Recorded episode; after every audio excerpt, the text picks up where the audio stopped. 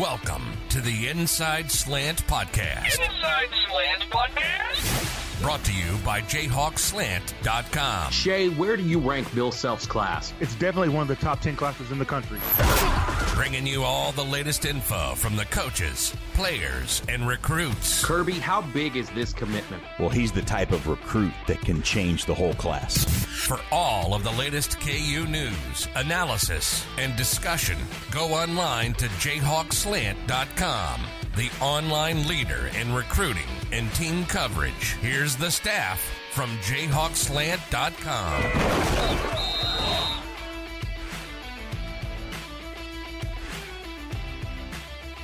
Hey everybody, this is Randy Withers. Welcome back to another edition of the Inside Slant podcast from jayhawkslant.com.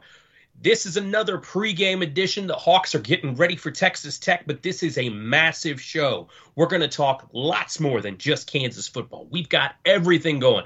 Like I say, football is in full swing. The Hawks are bowl eligible. Basketball has started. The regular season is ready ready to crank up. We're going to cover it all. We're going to be joined by Chris Level from RedRaidersports.com. We're going to dive into NIL, name, image, and likeness with the folks from Mass Strategies. We're going to talk with Matt Beatty and Dan Beckler. Before we get into all that, though, let me welcome in my man, our guy on the Kansas Jayhawks national champion, Kansas Jayhawks hmm. men's basketball beat, our good friend Shay Wildeboer. Shay, how are you tonight? Man, I'm doing well. How are you, brother? I'm good, man. Hey, I'm, did I hear? I'm did I hear you fired guys are bringing you guys are bringing on Chris Level? Yep. Yes. Dude, I think that guy, liter- literally, that guy. He aside from Kirby, I don't know a guy that's been around much longer than he than he has with us. Man, that guy's been around forever. Good dude, and I know you'll enjoy the conversation. Great dude. I, that's one of my favorite things that that we do. And John, I love when we have the guys from the other sites in the conference or or in non-conference even. You know, we had people on from Duke, getting a chance just to get their perspective and talk with them a little bit. I, I love that. That's one of my favorite parts of the podcast. Speaking of our man John Kirby, let me bring in the man on the football beat right now, our publisher, JK himself. John, how are you? I'm doing well, guys. Yeah. Hey, uh, Chris Level. Uh, Chris and I probably started this close to about the same time. We've probably worked each other for, the well, I don't know, 20, 21, 22 years.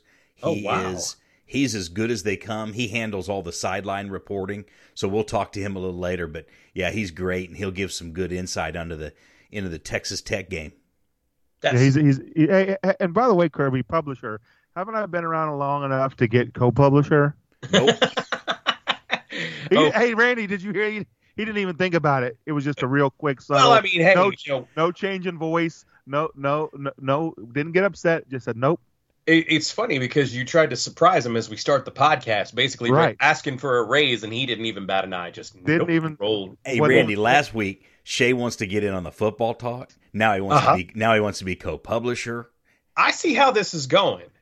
Shay's trying to no, no, no, no, no, no, no. Hey, but I did. I did say. I did. I not say, guys?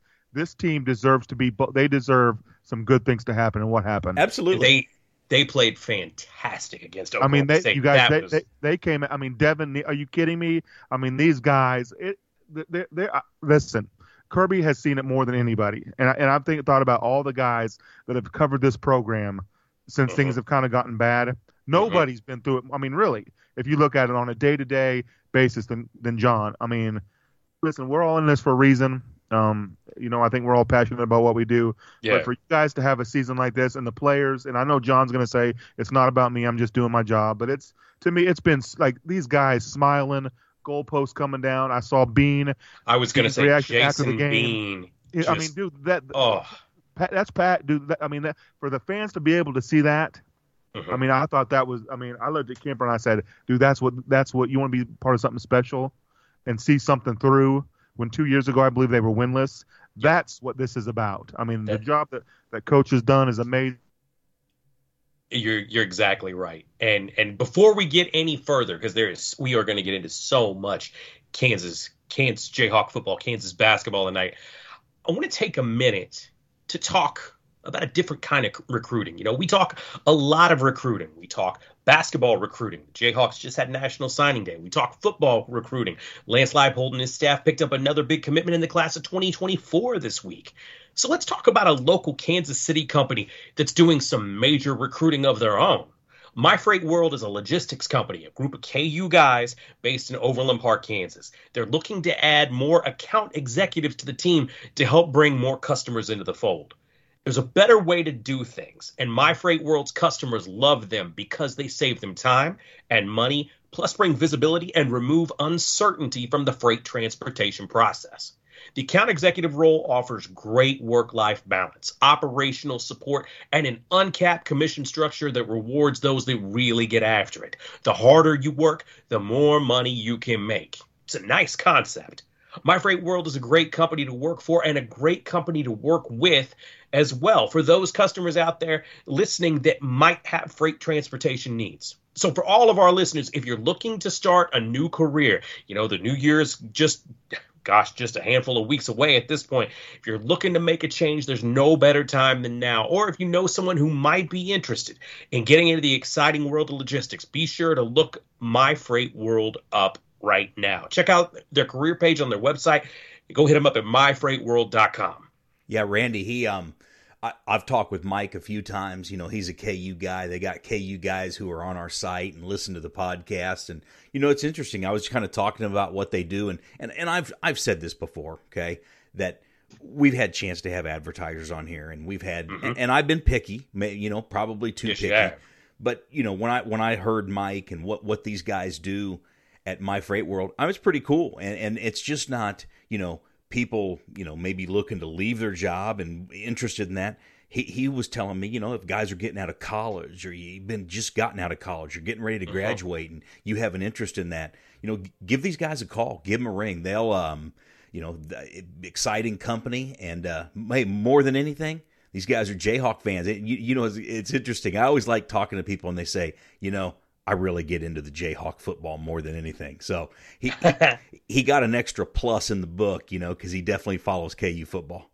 That's awesome. That's awesome. You know, I, I have several friends that work in freight and logistics, and the people that do it, they love it. They love the the it kind of it's it's competition really because you're you're bidding on deals against other companies and and if you're somebody that you've got a competitive nature and you want to make good money and you're into problem solving it's it's a great job I and and the guys at My Freight World they're great guys to work with and we we appreciate them letting us come on and have this kind of fun every week by supporting the Inside Slant podcast. All right now, Shay, you're just getting back home from covering National Signing Day for the men's basketball program. How'd it go? Tell us about the newest addition to this roster. Yeah, I mean, these are Randy. These are um, you know three guys that this staff identified early on. Th- three guys that they really, really wanted. I mean, I know year in and year out, you look at guys and um, you're not for sure how the class is going to play out. But you know, you got Elmarko Jackson, a 6'3", 185 pound, really combo guard from South Kent. And, and here, here here's the thing about him. I think we I think we've got him ranked at like number 63 in America. Going to make a huge huge huge jump up in the rankings. But you know, um, KU recently sent out a release a little bit ago, and, and to me, the thing that stands out about Elmarko and the impact that he's had um, you know, on his team this summer and so far this year. This is what Coach had to say. Uh, Coach Roberts did a great job recruiting on Marco and his family, and we feel he will be an immediate impact player for us and poten- potentially one of the best guards we've had in our program. I mean, oh, dude, wow. I mean, yeah, I mean, That's one of the best. Something. Right. I mean, you're talking about a coach coming off a second national championship, and he's had some, like Bill liked to say, he's had some cats. I mean, he's had some guys that can play and they think. I mean, listen. For the longest time, I really thought if they were going to bring in a guard, a high level guard, it would be Mikey Williams, who just recently committed to Memphis. I think when KU saw this guy, um, Elmarko, saw his capabilities, saw kind of the player he really was, and he's only been playing for three years. I mean, this is a guy that is a potential All American, a guy that's going to be a difference maker um, right away next year. And Self is out here saying that they think he's going to be one of the best guards the program has ever had. Um, so I mean, he's going to be a guy. You know, you're going to throw him in there with Dajuan. Um, you know, you're going to put him out there on the perimeter next year with Grady. Um, if he's around, you're going to throw him out there with MJ Rice. You're going to throw him out there with Bobby. I mean, dude, they're lining up some cats that can play. Um, and, and again, you got another guy, Chris Johnson, who's originally from Fort Bend, Texas, who's at who's right now um, decided to make the transfer to Montverde. And here's just let me a, a little story about Chris, you guys. I've been um, his mother Cheryl Johnson is absolutely amazing. She's been texting me all day, um, photos and videos and um, her excitement. And I think the one thing that that Kansas fans are going to love about Chris is that he wants to be at Kansas. I mean, I, know a lot of guys commit, um, and, and Kansas is where they ultimately want to be um, if they make that decision. But this is a kid legitimately that can't get here soon enough. I mean, loves Kansas, loves the coaching staff, loves Coach Case. You know, Coach Case is responsible for about two thirds of this class. Um, Mm. Done an amazing. Yeah, I mean, he two out Good of the three Jeremy guys. Case. Jeremy, yeah, I, I remember when when when Bill Self announced him as the, the assistant, people had questions. Well, I think you Mhm. can put those those questions to bed. I mean, but again, you know, this is a guy that's at, at Montverde, one of the top, if not the t- top prep high school basketball programs, led by Kevin Boyle. You know, they were at a tournament a few weeks ago in Las Vegas, and dude was the MVP. I mean, playing point guard, 6'4", 180. Um, I don't necessarily think he'll play point guard next year strictly at Kansas. I mean, he can play the one, the two, or the three on the ball, off the ball, whatever. But a, a dude um, that just has it, and I don't know exactly what that. People say he's just got that it. I don't know what that it exactly is, but I mean, he's got it. I mean, he's confident. Um, you know, he can play like I said with the ball in his hands. Um, or off the ball, and a guy that really that's going to bring some athleticism um, to the backcourt. And then you, lastly, you got uh, Jamari McDowell from Texas, and probably um, and I would agree with this as, as, as Coach Self said, the best shooter of the three. I mean, he's a guy that can stretch the defense. And again, the thing that I love about this class, Randy, is you know you've got six four, six four, and then um, six three. So you had a, a ton of length. So if you look at the guys that they have now. Um, and the guys that they're bringing in next year on the perimeter. I mean, I, I think back to some of those teams that Bill had at Illinois that were really front front court dominated. They had some big Mhm. guys. I remember that year they went up against Collison and Gooden and um, um, well maybe Gooden wasn't there, but and just punished those guys. Yep. Now Bill's bringing in some athletic guards. They can defend. Um, they can get after it. Um, you know, uh, create havoc on the defensive end of the court, turn defense into offense. And I, you know, I think they addressed every need that they thought that they would need for next year, and, and you know they've they've got a top ten class. Um, I'll be interested to see what they do um, at the end of the season in the spring as far as the transfer portal goes. But I mean, if you think of everything that this staff has been through, everything they've got hanging over their head right now, to bring in this class, this type of class, um, to get all three guys signed during the early signing period, I think it's a huge day for the basketball program, without any question. You, you know, you're talking. Obviously, we're talking about guys. You know, I said additions to this roster when when I asked you the question. These are guys that are not going to be on campus until next season. Obviously, Correct. we just had a game earlier this week. You know, squad opened up the season against Omaha Monday night. I know you weren't feeling so hot, but what did you see when these guys took the court? Obviously, I know I know the big story is, is Grady Dick, and man, and that's what I that's what I needed to see. Listen for for for and and I've always I've known for a long time that he that he had a chance to be a really good player. Um, you've and- been telling us that for what two years? yeah, and, and- I mean, you've been very consistent in the fact. I mean, you made it clear you thought he could be that guy. right. And, and Coach Self has said it repeatedly, but I, I think for me, um, outside of an exhibition game, I needed to see it. I, I needed to see not only his shot, but just his athleticism, his overall game. I mean, the dude was nine of thirteen from the field, four of six from behind the arc, twenty three points, uh, uh, two Best, steals. the best debut in a Jayhawk Right. uniform since Xavier Henry. Right. Yeah. And, and here's the thing, Randy. He doesn't flinch. Mm-mm. He doesn't. I mean, he, he just goes out and balls. And and the thing that I love about him is, you know, and, and I and I don't normally say this because that's it's I, I don't like the not necessarily the attention, but I don't. I just don't like it. But like after the Pitt State, after the the first exhibition, the only exhibition game, I was leaving the court. Um, just finished up some work, and he and he approached me after doing an interview and talked to me and just said, "Hey, how are you doing? How's life? How's Kim? All these things." And this is a guy, Randy, that just gets it. I mean, those are stories that you don't normally Well, and you don't normally talk about simply because it's just that's a guy that's a freshman in college, Right. college, Right. And he had the wherewithal, and just in the midst of everything, you know, his first college game Right. in Allen Fieldhouse. After that, stops to ask you how you are, Yeah. how your kid is. I mean that that's that, and that says a lot. is. Yeah, and, and to me, it's it's great to see great things happen to great people that deserve it. So I mean, I, I wanted to see him, and, and he did. He, listen, I think he has a chance. Um, and I've said, I mean, like I knew he would be good, but I think he's got a chance to be really, really good because the thing about it is he could miss ten in a row, and he'll shoot ten more, and he, he I mean, he he'll forget about the misses instantly, and it won't weigh on him. Um, so you know, I need to see that. Pe- people remember a year ago this time, you know, Jalen Wilson was suspended, and he got off, and he would be the first to admit this, and I think Bill would too. He got off just a really a bad start last year. I mean, he just the suspension, um, you know, that little setback, and then just kind of stumbling out of the gates. Mm-hmm. I mean, listen, 19 points, 11 rebounds, seven assists. Um, 31 minutes of action, seven of 16 from the field, three of seven from three. I mean, listen, he when when I look at this program, when I look at one guy that I think is going to kind of have to be the face of the program, the one guy that's going to kind of be looked upon night in and night out, it's going to be Jalen.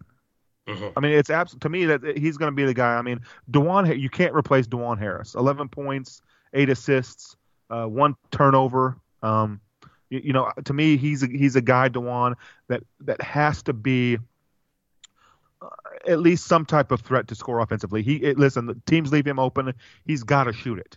He does. He's got to have the confidence because he can make those shots. Um, he's got to be able to take pressure off guys around him. But again, dude, uh, eight assists, eleven points, eleven points, one turnover. I mean, he's a guy that's just he just keeps getting better and better. Um, you know, Bobby Pettiford, a, a, guy that last year I think played in 14 games, was injured. I think his last game last year was in I think against Oklahoma State in February. Again, dude, th- you know, comes off the bench, 13 points, six to seven from the field, extremely efficient, uh, two assists, no turnovers, two steals. Um, you know, guy, uh, guys that didn't play a role last year. Bobby Pettiford didn't play a major role last year. Um, you know, I love Kevin McCullar. I love his hands. You know, the 10 points. Um, didn't shoot the ball really well. I know that's going to be something that Kansas fans are going to watch all year long, but, you know, he hit all of his free throws. Um, you know, two steals, uh, two assists, uh, ten points. Um, you know, he's going to have to be a guy that's, um, you know, he's going to have to be a double-digit score for this team if, if you know, if they want to get to where they want to be. But you know, again, to me, the biggest question is, is who's going to man the five spot? You know, at, at, the beginning of the year, I thought it was going to be Zach Clemence. You know, he plays four minutes. Uh, you know, I think obviously Zuby Ejiofor is a freshman, three minutes. Um, then you know you got uh, KJ Adams at 28 minutes and Ernest Udeh at 14. So I think you know, collectively those guys are going to be good. There's no doubt about it. But I'm wondering if there's one or two guys that can kind of step up, separate themselves from the pack because I think you got four really, really, really, really good starters. Um, to me, the question remains is who's going to jump up and take that fifth spot, and then who are going to be a couple guys off the bench. Um, you know, we haven't seen MJ Rice yet, who's been uh, um, who's been held out of action with a little injury, and um, you know Joseph Yesufu who gets nine minutes, and um, you know Kyle Cuffe who gets two minutes. I mean, there's going to have to be some guys that separate themselves, and and that's what I'm interested to see moving forward. Big game tomorrow night, and then you jump in in five days or six days and, and play Duke. I mean, and that's going to be a big boy game. Shay, okay. Before we let you go, you know I love to do this. Who's going to be the fifth guy? Who is that number five? Your prediction, not oh well, it could be this guy, this guy. Who? What is your prediction? I think ultimately it's gonna. Ultimately, I think it's gonna be Ernest Udeh with his with his height, um, you know, his ability to block shots, um, you know, his ability to get up and down the court, um, you know, his athleticism. I just think he's, you know, he just plays with so much energy. He's a guy that can, you know, play above the rim, and you know, I think he's starting to kind of get a connection with Dajuan. You know, they have that those off the backboard passes, and I mean, I just to me, he's I think he's the most guy that makes logical sense. But here's here's another thing, Randy, too, and I and I'm, I'm I answered the question. I think it's going to be Ernest, but I.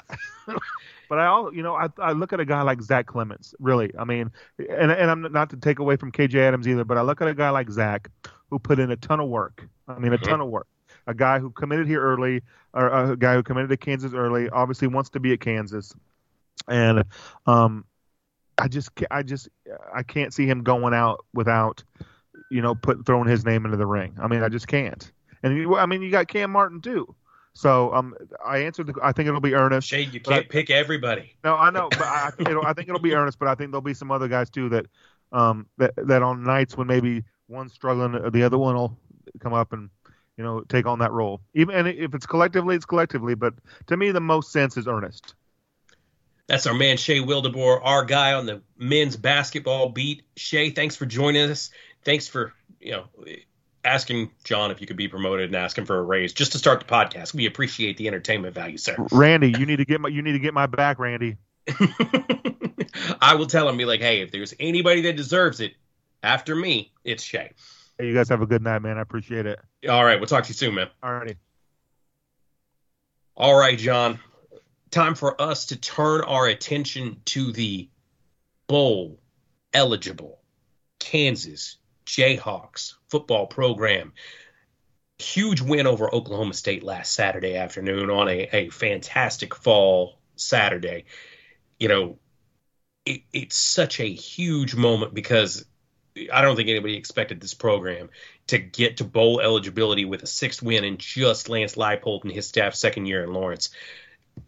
You were there. What were your thoughts? As you've got so much perspective. It's like Shay said, you've covered this team longer than anybody. What did you think when you watched it, watched the way it went down on Saturday? Well, the first thing I thought was is Oklahoma State says we're done with trips to Kansas. Let's get out of this state because that has not gone well. The week before, you know, they play Kansas State, and and listen, Kansas State just absolutely roughed them up, right? Mm-hmm. And, and I said last week on the podcast, Randy, I said Oklahoma State is banged up, all right, and they had to play a lot of emotional close games, and then they went into Manhattan and they just didn't have it, and you could tell when they were into when they left K State the way they got beat. I said I don't think they're going to recover from that, at least in a week. And I said the fact they were banged up, they were beat up emotionally, they didn't have their quarterback. But listen, you got to give some credit to Kansas too, because KU went out and won the turnover battle. You know, when you're Oklahoma State and you're down all those guys, you can't you can't turn it over four times. Kansas did what they were supposed to. They played good enough defense, played very good, very efficient on offense. Devin Neal was on fire. Okay, I mean that man. I mean, it was it was. I mean, everything. He was on another he, planet. On everything he touched, all right, was going somewhere. Mm-hmm. So it, just everything they they ran the ball. The receivers look good. The the O line look good. Listen, Cabeldue goes down. They they put Ford over to right tackle. They bring Armaj into the right guard. They they didn't miss a beat. So. I just everything kind of lined up in that game for the sixth win. Hey, listen, we all we can sit here and talk if Oklahoma State was fully healthy like they were four weeks ago, but you know they weren't. And Kansas was coming off of a bye week, and I I kind of said this the week before. I thought Oklahoma State they got beat up against K State, and their return trip to Lawrence, KU was ready because they were coming off of a bye week and they wanted to get that taste out of their mouth of the bad games that they played against Baylor and Oklahoma. Okay, and I don't want to call them bad games, but you know, games that they felt they could have played better at. So it was a it was a fun time. It was good seeing everybody rush the field and take the goalpost down, and just being with the players after the game and and, listening to Leipold after the game. It, it, it was cool just to see these guys get their sixth win and, and be bowl eligible. Now, before we get into this week's game, you know, we're going to do like we always do. We're going to break it down. We're going to give our predictions and everything. Let's hear from Chris Level, the publisher of RedRaidersports.com, who John talked with just a little bit ago, previewing the matchup on Saturday. We are joined by Chris Level, who is the publisher of RedRaidersports.com. And I've had the pleasure of knowing Chris for probably 20 years or more. He does a great job with the site he is also the sideline reporter for the Texas Tech football broadcast. Chris, how you doing, man? I'm doing good, Kirby. How are you, buddy? Man, I'm doing well. It's great to talk to you, and and uh, got got what uh, at least between these two teams is a pretty important football game Saturday night. I'm I'm curious just to get your take First year coach, Joey McGuire. You know, I'm familiar with Joey because he's had some ties to Kansas through the years. He's been up to speech, uh, speak at a coach's clinic here. What's the first year reaction from the fan base on Joey McGuire? Yeah, you know, I, I think uh, I think that everybody he got everybody energized, which was desperately needed uh, around here. You know, Tech football has not been great over the last decade uh, or so. They kind of had some ups and downs and had some had some seasons that were pretty good, but just not not what what it was in the in the 2000s when Mike was around here coaching. And I think he's just really energized the fan base. You know, it was a John. It was an outside the box hire. Let's be honest. I mean, this was a when, whenever they hired and settled on Joey, which is a, almost one year ago this week. I think that you know, hey, hadn't been a head coach at the college level, hadn't been a coordinator technically at the college level, but was a very much a known quantity in, in the state of Texas and I think you know immediately kind of brings in an identity from the standpoint of just recruiting high school players in the state of Texas. And I think that's really what I think Tech felt was their biggest issue is just player acquisition kind of thing. You know, just they hadn't been recruiting a, at a level that was needed, and so. But yeah, he's got everybody fired up, and the expectations around here this season weren't weren't too high. Uh, I think internally they were very high, but you know I think you know media and uh, fan base were just kind of you know hey man let's get to a bowl game, and so and that's why it's funny because when you say you know the importance of this game, what's a lot more important for Texas Tech than it is for Kansas? That's for darn sure.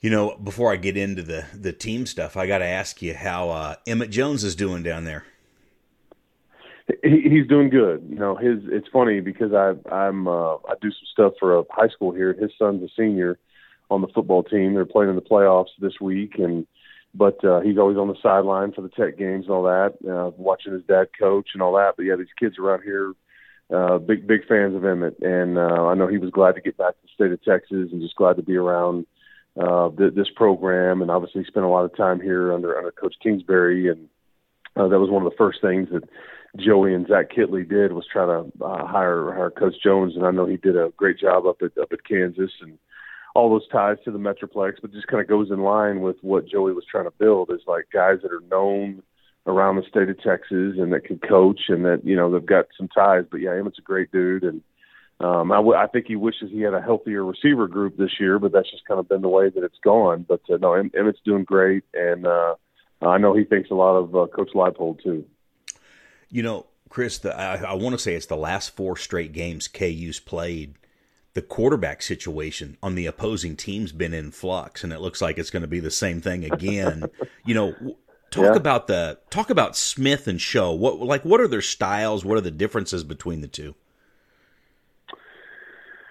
Yeah, you know, this has been, uh, you know, there's a direct tie into not being able to keep a quarterback healthy over the last decade and you not being very good. Um, you know, there was a stretch there with Pat Mahomes. There was a season or two where he was mostly healthy, but even played injured at times. But other than that, that's just kind of been the way it's gone around here. Is that you know you you you have a starter and then that that guy just can't finish the season because of injury. It's rarely has anybody been pulled around here just because of ineffectiveness, but it's just uh, been an injury situation, and that's just been the, the story of this season so far. I think they felt like they had three pretty good quarterbacks. You know, Tyler Shough, uh, he he won the job out of camp, and um, you know gets hurt the first game, and so it's like, okay, well here we go again, and so. I think that they uh, have started all three. Um, I think that, that you're, you're right. Tyler is more of your. He's the older guy. He's very polished. I don't think he's quite back to the form that he was, you know, whenever he got dinged up, just because you you, you can't throw for as many weeks as he did. I think he's working back into form from a just muscle memory and timing and chemistry and all those things. But you know, he's he's the guy that and, and won the job the last two years. And unfortunately, you know, last year was the same story. I mean, he gets dinged up in, in Austin and, and goes down with a broken collarbone, and same thing this year. So uh, he, he he's the he's the guy that I would guess will start this game. But the the other one, Donovan Smith, bigger kid, big smile on his face all the time. Uh, his dad's a running backs coach for the Giants, and he was on Matt Wells' staff the last several years. And uh, the, you know, Donovan's the bigger runner, you know, and I, I think he can. I mean, he no doubt can throw it, and they can run the whole playbook and all that. Just Donovan just sometimes has issues with with turnovers, but you're going to see Donovan on short yardage stuff uh, goal line stuff. I mean, things like that. Donovan will he will come in and play almost certainly if he's not the starter uh, this week. So I, I have a feeling you're going to see both guys.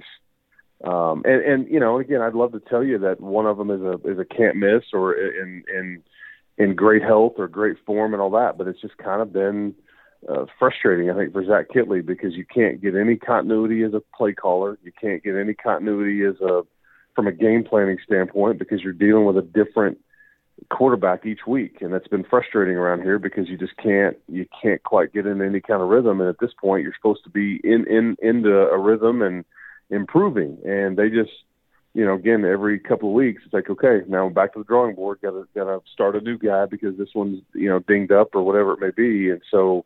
Uh, but that that's kind of where that position is. But I, I have a feeling, yeah, you'll see both guys on Saturday. Yeah, moving over to the defensive side. I mean, t- talk about what you've seen from the Tech defense. Well, the, that's where they're that's where they're pretty good. I mean, I, I don't you know I don't say that lightly. I mean, some of the scores don't necessarily show it. I think they hang in games for three ish quarters, and then they just kind of run out of gas. They're they're very good on defense. Actually, uh, the, the the one criticism I would say is they they don't take the ball away enough. They don't create enough turnovers. Uh, they they did that against West Virginia and blew the Mountaineers out, but they they haven't. You know, because I mean this game is 17 to 13 uh, versus TCU, and you've got you know your quarterback issues, and you're not really playing good offense and all that, but your defense is keeping you in it. And and they uh, they they stop the run. They uh, they've got really long corners. I mean, and you've got a, a what is projected to be a first round draft pick, and Tyree Wilson, a defensive end. I mean, he's a handful. Um, he's going to be very difficult to replace for them next year. But that's where all the that's where they were supposed to be good before the season because that's where all the age and experience is there's a lot of 23, 24 year old kids on that side of the ball, and you know if they if they play like they've been playing, I mean they'll they'll play well. It's just a matter of they haven't helped their team out quite enough, and, I, and I'm probably nitpicky here by by by not being able to create enough takeaways. That's really been the the issues. They haven't you know they haven't been able to score for you with a pick six or a a strip sack, and I mean just some of those kinds of plays. And maybe you're asking for too much, but that's really been the the only criticism I can I can lob up. And they they've had a few moments where they they've let some, you know, Kansas State got them on some big long runs, uh, you know. But other than that, man, they they've kept their team in games uh, most of the season. And they've had a rough schedule, but the non-conference schedule was playing at NC State on a Saturday night when NC State was the top 15 team and they had a healthy quarterback, and playing Houston at the time when they were ranked before they kind of went sideways, and uh, they they've done well you know, this is the time of year everybody's banged up. So, I mean, what's Texas Tech's status like? You, we've talked about the quarterback. What's the latest on injuries or, or, or players they might be getting back?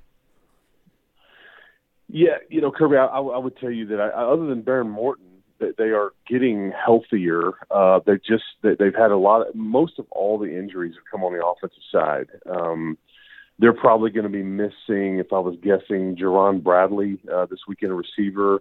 Can't say that for sure, but he got knocked out of the game on a targeting play by TCU, and they they threw the TCU player out. And I, I'm I'm guessing he may still be in, in concussion protocol. Uh, and but they are getting some offensive linemen back, which they desperately need. Uh, I think they'll get their right tackle back, their right guard back. Uh, they, they were missing some receivers last week, and JJ Sparkman that left the game early, and then uh, Trey Cleveland did not play.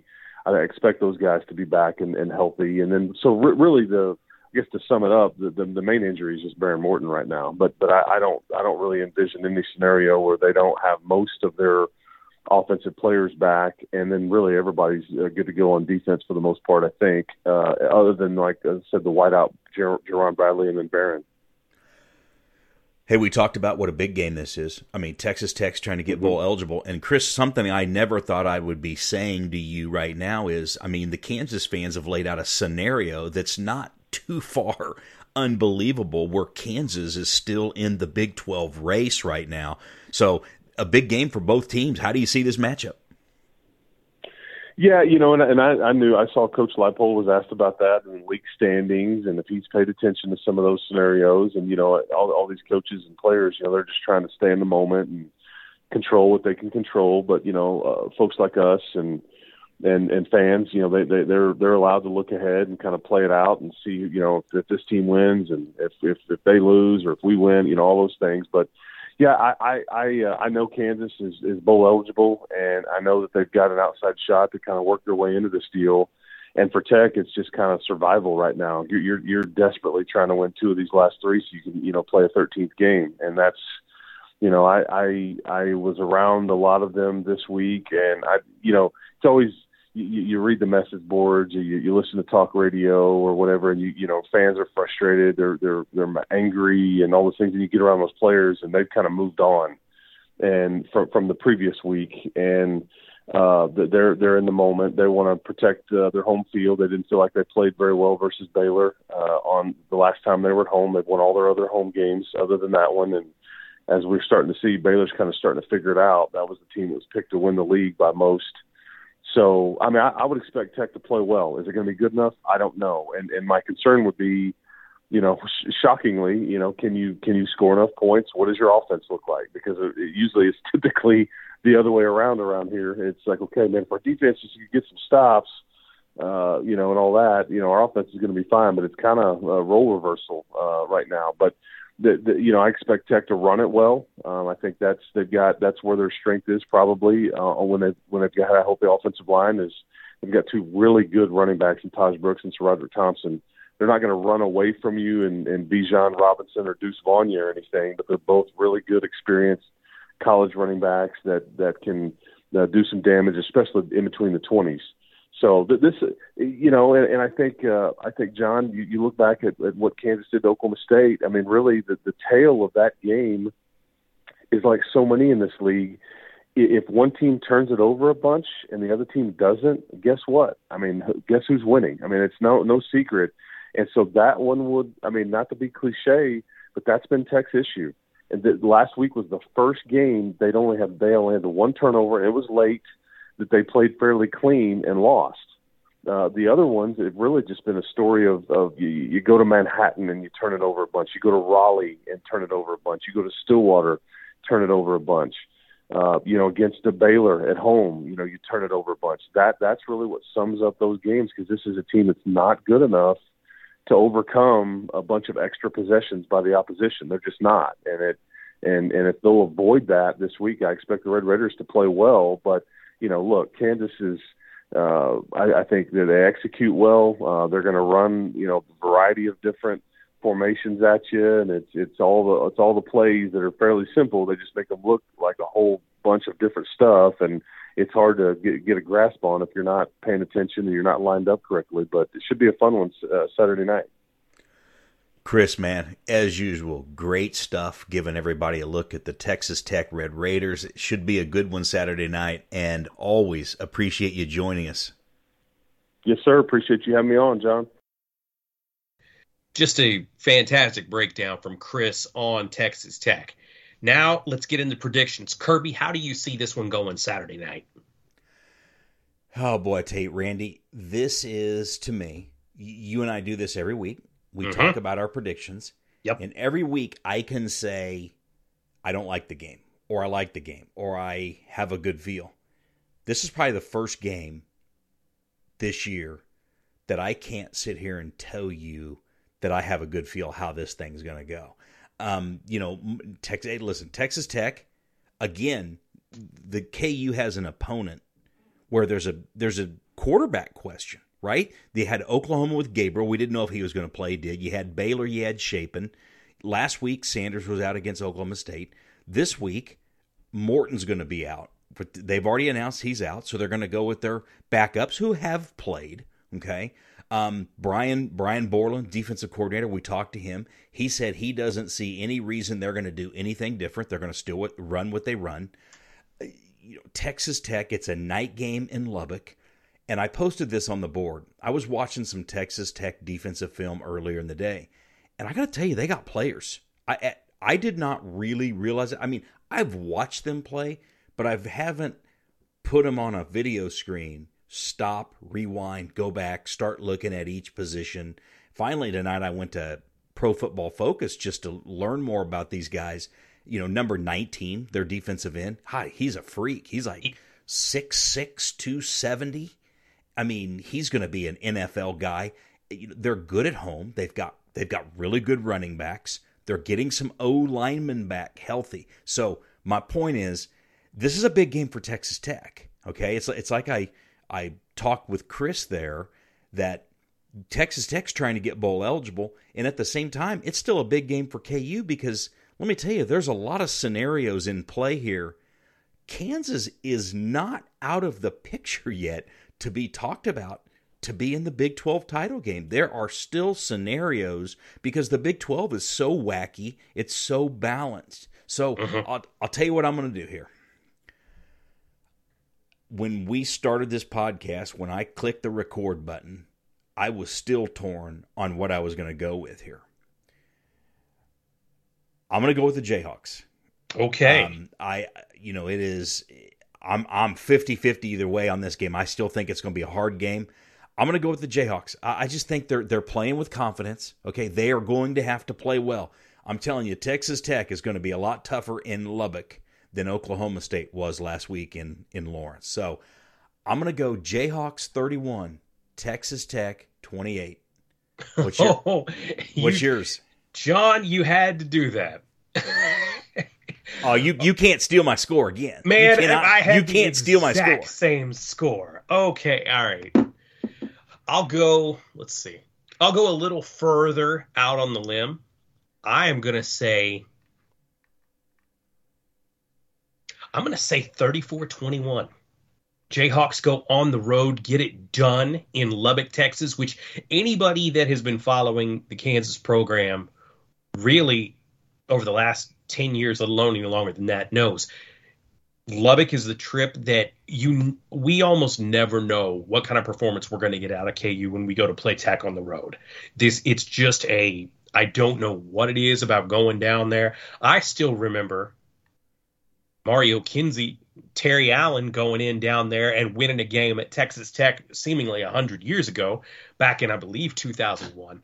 Um, it's it's just something that has not happened very often. I think the Jayhawks go in there, they get a seventh win, they increase the the likelihood of getting an even better bowl game, as well as picking up a good win on the road in the conference and keeping themselves in the picture for a possible Big 12 championship game berth. I can't believe John, I can't believe we're even talking about that. Isn't that crazy to say? Well, you know, hey, Randy, usually when people post their theories and their possibilities and things how it can happen, you kind of roll your eyes sometimes, right? Oh, I think you and I do it more than anybody else too. Well, no, but I mean because because hey, I love the fans, right? Mhm. The fans are fanatics. Yep. However, things you can't dismiss that right now in the Big 12 because everybody in the Big 12 this year, this is by far the most balanced this is has been.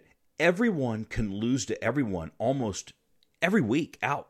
So when you when people say, "Hey, if these two teams were to lose this one and this team were to lose this one and KU were to win these two, that is not beyond the realm of possibility anymore with the way that the Big 12 is shaping up this year.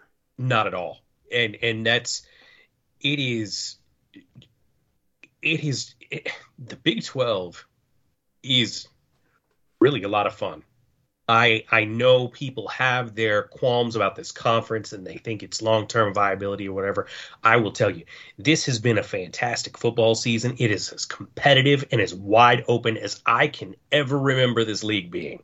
And it has been so much fun this fall. And it's like you say, it's it is it is you don't have to do a lot of mental gymnastics to see how this how there is a path for Kansas to play in the Big 12 championship game. I'm not saying it's likely. I'm not saying it's even, you know, even a possibility. I'm just saying that it could happen. There is a legit path to it for the Jayhawks, for Lance Leipold, you know, who I think is likely to be the national coach of the year, especially if he picks up another win or two over the, you know, the next several weeks. But uh yeah, I, it's I remember 3 months ago. I'm not sure I mean, I think both of us thought.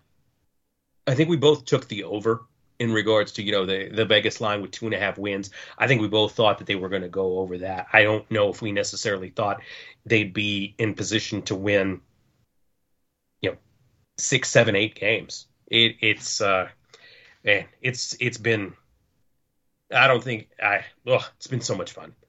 Anyway, all right. So we've talked about the Jayhawks. We've talked about our our new relationship with our freight partners over at myfreightworld.com. Now we're going to get into the latest with football recruiting, but before we do, we have some guys who are going to talk about a topic that everyone wants to know more about and understand really and that's name image and likeness. We've got a special guest on the show representing mass strategies a pair of them we're going to hear from dan beckler and matt baty. They're going to get everybody up to speed on nil and what they're doing with the jayhawks. They join john on the studio line right now. All right, we are going to get into an important topic. And this is something that I think a lot of fans out there are still trying to figure out and understand how it all works. And they the donors and people have questions on. So to answer these, we're going to bring in the two guys who definitely know what they're talking about here in Matt Baty and Dan Beckler from Mass Strategies. Gentlemen, how you guys doing? Good. Doing great. Thanks, John, for having us. Having us. Yeah, so hey, I I kind of want to start from the beginning because I mean I know both of you guys, and I know you both from KU. Um, you know, I watched Matt Baty drop a bunch of fly balls in center field back when he was a player. but um, just just kind of talk about Matt. I'll I'll leave this one up to you. H- how you and Dan got to know each other, and then just the forming of Mass Strategies. Oh, that's great. Again, thanks, Curb, for having us on, and and uh, appreciate the opportunity to to talk to the fan base and and uh, it's exciting times for our NIL group at Mass Street Collective, and I couldn't be more excited about having a guy with uh, uh, the expertise and the experiences that he has from a from the NFL to minor league baseball to now college athletics, and Dan Beckler is not only a, a friend but as a partner in the in the company. Uh, Dan and I, you know, uh, missed each other by like six months, if if, if even that, uh, when he came to to KU after I was the senior associate athletic director there and left and moved back to Wichita. Uh, Dan started shortly after I left and, and didn't know. We're both from Wichita, didn't know Dan, knew his family, uh, but didn't know Dan because he's been uh, gone for quite some time. And uh, through the conversations, obviously, him being in charge of PR and and uh, and, and KU doing such a good job with us um, collectively working together, uh, having discussions, making sure we're all on the same page. I got to know Dan uh, through the process and and uh, had questions as we were working through things. And finally, I think uh, uh, we both decided, uh, hey, you know what? It might be worth having a, a, a future future conversation about what would his interest be and in, in getting involved in the NIL and with his experience and things like that. So, uh, so we jumped uh, jumped in together and, and built a partnership, and I couldn't be more happier to have him and on our team and the things that he's already been able to do strategically for us has been a game changer. Matt, I'm going to stay with you on this one. You know, there are people out there who still just aren't familiar with the NIL and they have questions. Just what is NIL? Go over that. Well, you know, for so long, uh, you know, our fan base and donor base has been told that they can't uh, give impermissible benefits to student athletes through through pay, and uh, this has turned that completely upside down.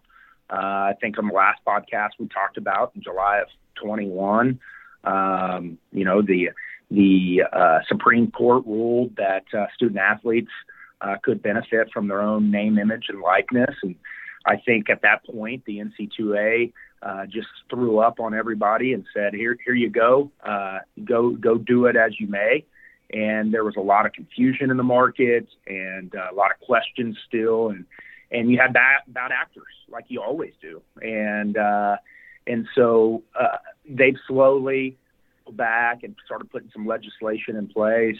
And then recently, in the last couple weeks or last week, they came out with some additional clarification, and uh, it bolstered up the collectives even more and, and really limited what athletic departments can do. And so the third party, us, Mass Street uh, Collective, Reaching Champions, Joining Hearts, is is uh, taking this on our responsibility as student athletes and making sure that they capitalize on their their name, image, and likeness. And and I'm sure we're going to talk about the importance of that. Is is uh, you know for us to continue to be uh, you know, a top uh, program in basketball. NIL has to be at the forefront for us to continue the momentum that we have in football. Uh, NIL has to be at the forefront. And so NIL is basically student athletes being able to monetize on their uh, name, image, likeness now. And it's been a fun, uh, fun process. It's been a fun business to start, and being at the forefront and being leaders in this space has been uh, been fun. All right, Dan, you, uh, I mean, it just wasn't too long ago. You and I were sitting in the press box working together when you were working at KU. Um, I know you've been around and, you've been in the athletic departments and just how important is NIL for the future of KU athletics? Well, I think it's the number one priority. I mean, you know, you, you look around and if you just read the news in, in different sports all around the country, everybody's talking about NIL. And uh, the way it's set up at, at KU is is going to determine a lot of future successes. And and I, I think a lot of it with with NIL, it used to be the time where all right, who had the biggest, nicest stadium, who could hold the most people, and and put that on their resume. And then it's all right, who has the you know the shiniest facilities, the cool locker rooms, all that type of stuff. Well, now that's NIL. It's who has the best NIL programs. And when I say best NIL program, that doesn't mean who's getting paid the most to go someplace. Uh, it is what is going to set me up for success to be able to improve my brand and utilize the Kansas Jayhawk brand together uh, and and bolster name, image, likeness. And so that's what it is, right? We're we're focusing on building the brands of these student athletes, and you know through different partnerships with obviously Applebee's or Wendy's or Boys and Girls Club or Big Brothers Big Sisters. There's there's just a tremendous uh, amount of uh, businesses that we've got involved with through the Lawrence Chamber of Commerce and and charities like Folds of Honor, um, just to make sure that while we're helping build these brands for these student athletes and they are able to monetize from that, uh, that we're also you know giving them real life examples along the way. Um, you know, some of these young men and young ladies have done a tremendous job of using some of their funds that they have earned from NIL to give back to different communities. So um, NIL is priority number one. Um, you know, when you talk about Lance Leipold and, and football coaches and uh, all different rumor mills, all that type of stuff, NIL matters. It's a fact. It is the number one priority uh, for student athletes um, and coaches uh, today.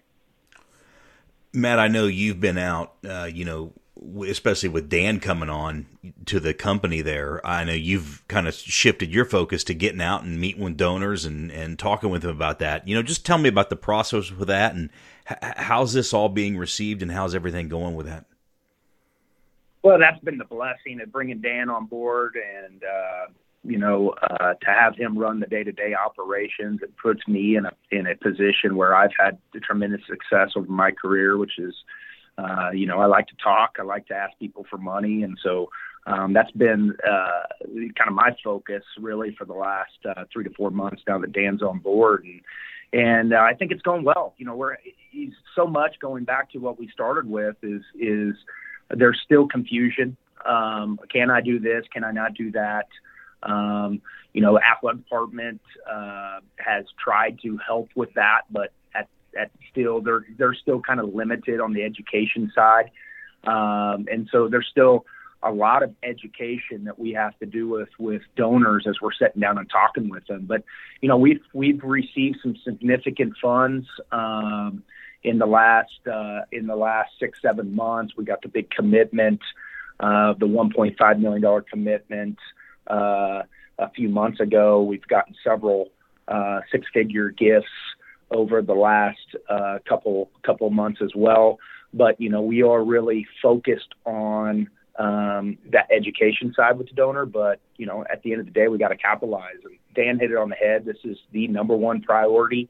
You know, as as the football stadium is likely going to be announced. Uh, and uh, or the renderings and things like that, and they start seeing the shiny objects and and Allen Fieldhouse uh, doing renovations there.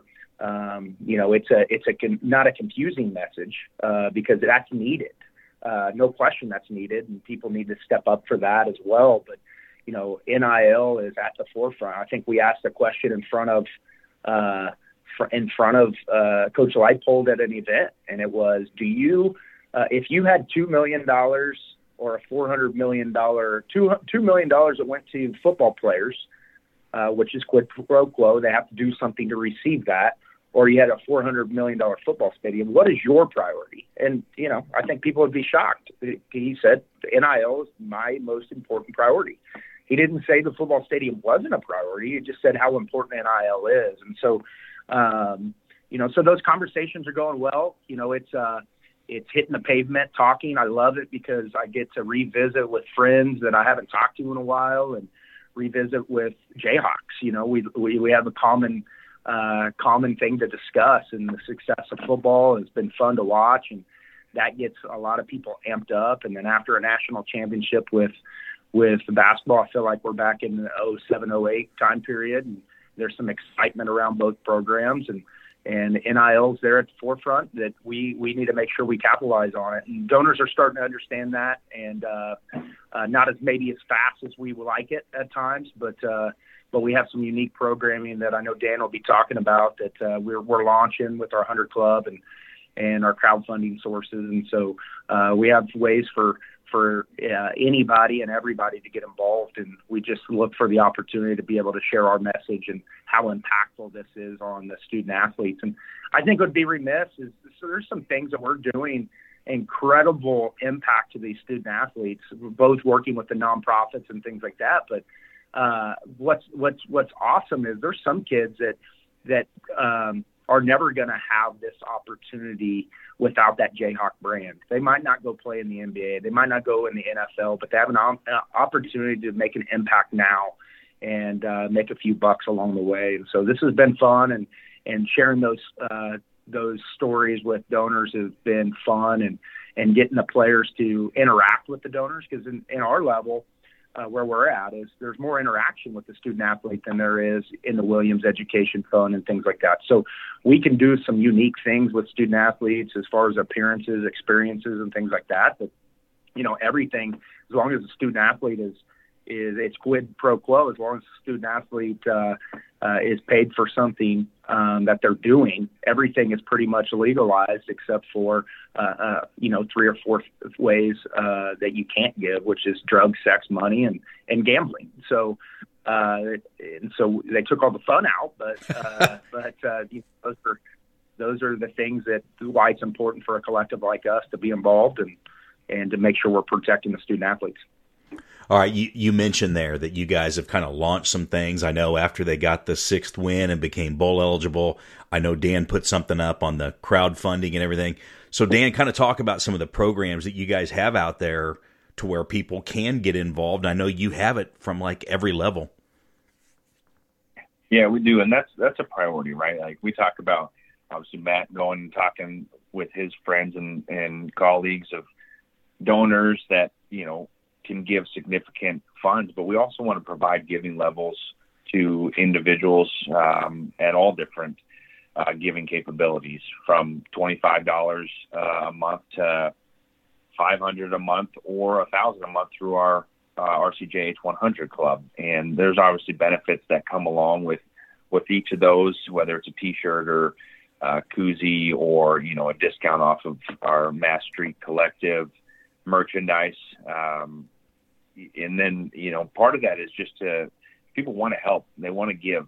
And this is a way that you know helps also alleviate some of maybe the bigger ask to, to donors. Because listen we want to help the KU athletic department. We want to see that stadium um, go up and, and get renovated. So if we can get significant amounts of funds from you know a bunch of different people uh, to help alleviate those asks then that's what we want to do and at the end of the day, it's all about uh, giving back to the student athletes. Like that's why we're doing what we're doing because this is literally changing the lives for some of these individuals that have come from next to nothing, and they're they're given a chance uh, now uh, more than ever before. So we're actually going to launch these different five levels of giving here uh, in the next uh, couple days, um, if not tomorrow and that will just allow people to kind of go through and see what kind of giving level maybe suits their their budget. You know, like I said, from twenty five dollars a month to five hundred a month, there's plenty of different options and, and other access. Um, with the the crowdfunding campaign that we launched after obviously the sixth win, uh, we're asking anybody to give six dollars a month at a minimum. the reason we did that is is six dollars is not a tremendous amount of money, but if you can combine 100,000, 2,000 people, whatever it is, given six dollars a month, that adds up pretty quick. And so that's where we want to be able to help and and you know tell people, hey, if you can give up a coffee for a month uh, to help these KU student athletes, um, then do it, please. So uh, we've seen some pretty good growth, and it's been fun to see people get in and talk about, hey, I'm like I'm making a difference now with my six dollars a month Um, so it, it's been cool, and it, it is a community effort, and so we're we're very appreciative to all the individuals and businesses that have stepped up uh, to help uh, these student athletes today.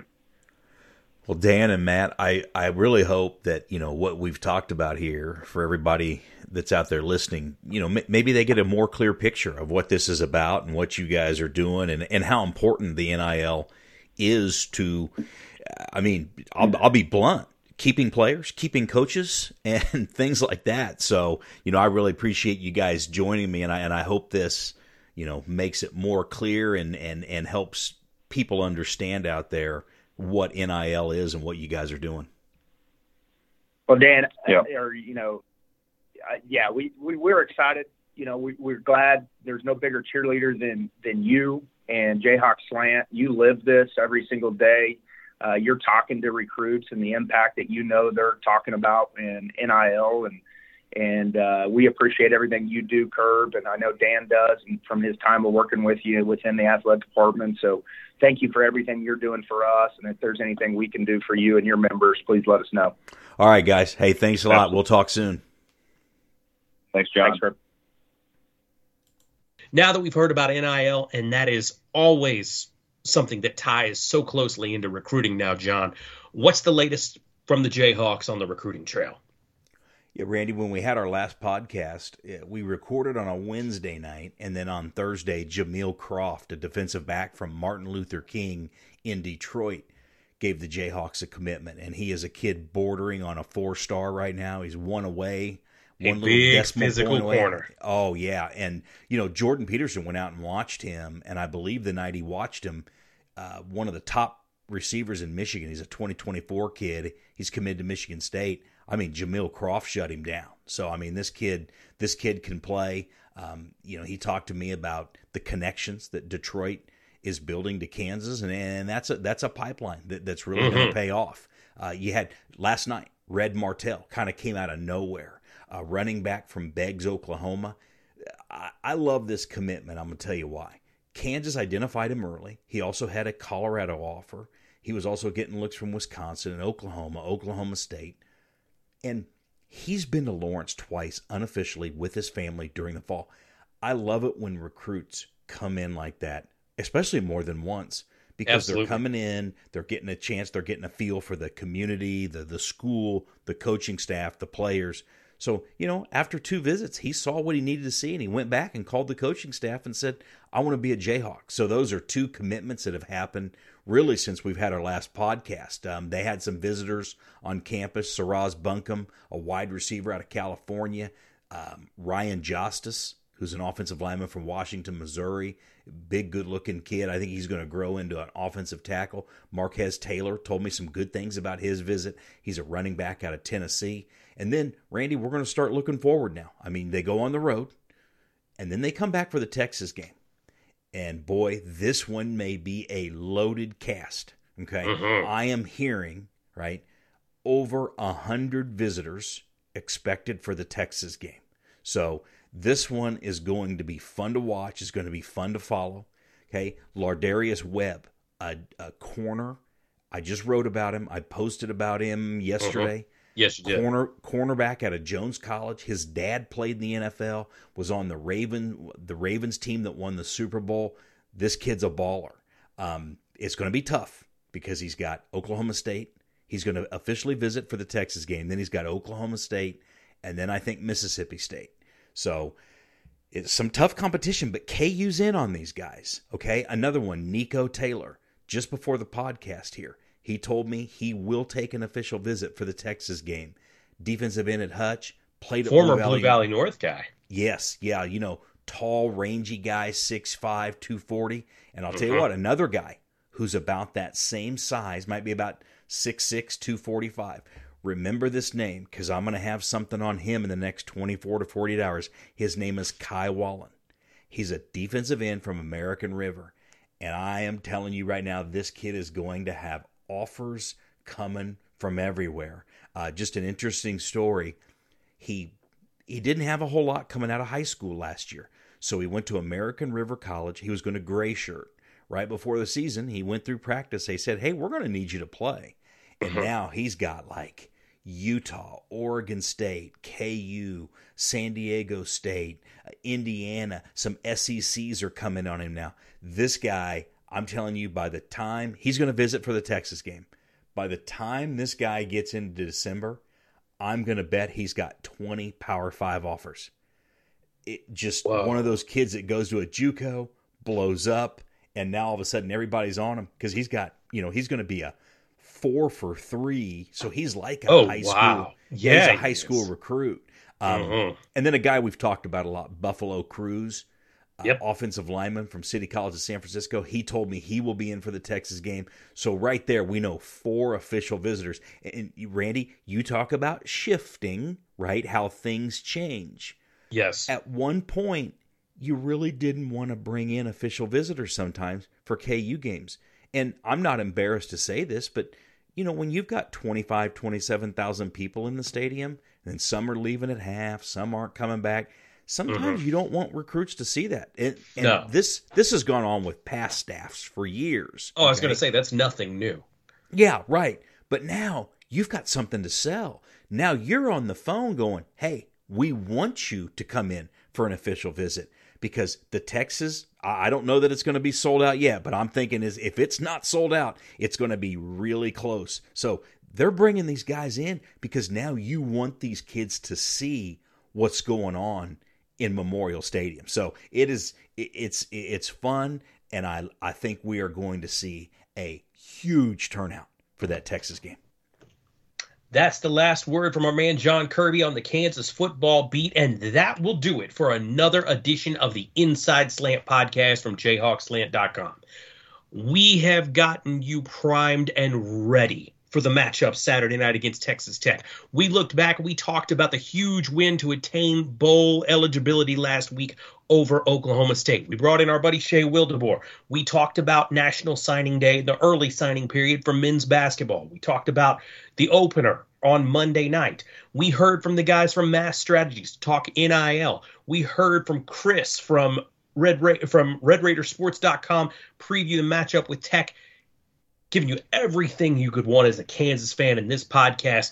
But we've got to take a minute to thank our friends again at My Freight World for sponsoring the podcast and helping us make things happen. Remember, they are recruiting right now heavily too.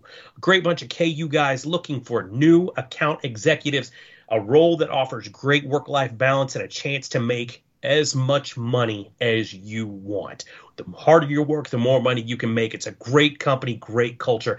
Check out the career page on their website, myfreightworld.com. For our friend Shay Wildeboer, for my man John Kirby, I'm Randy Withers. You've been listening to the Inside Slant podcast from jayhawkslant.com. We will talk with you again soon. This has been a podcast from JayhawkSlant.com.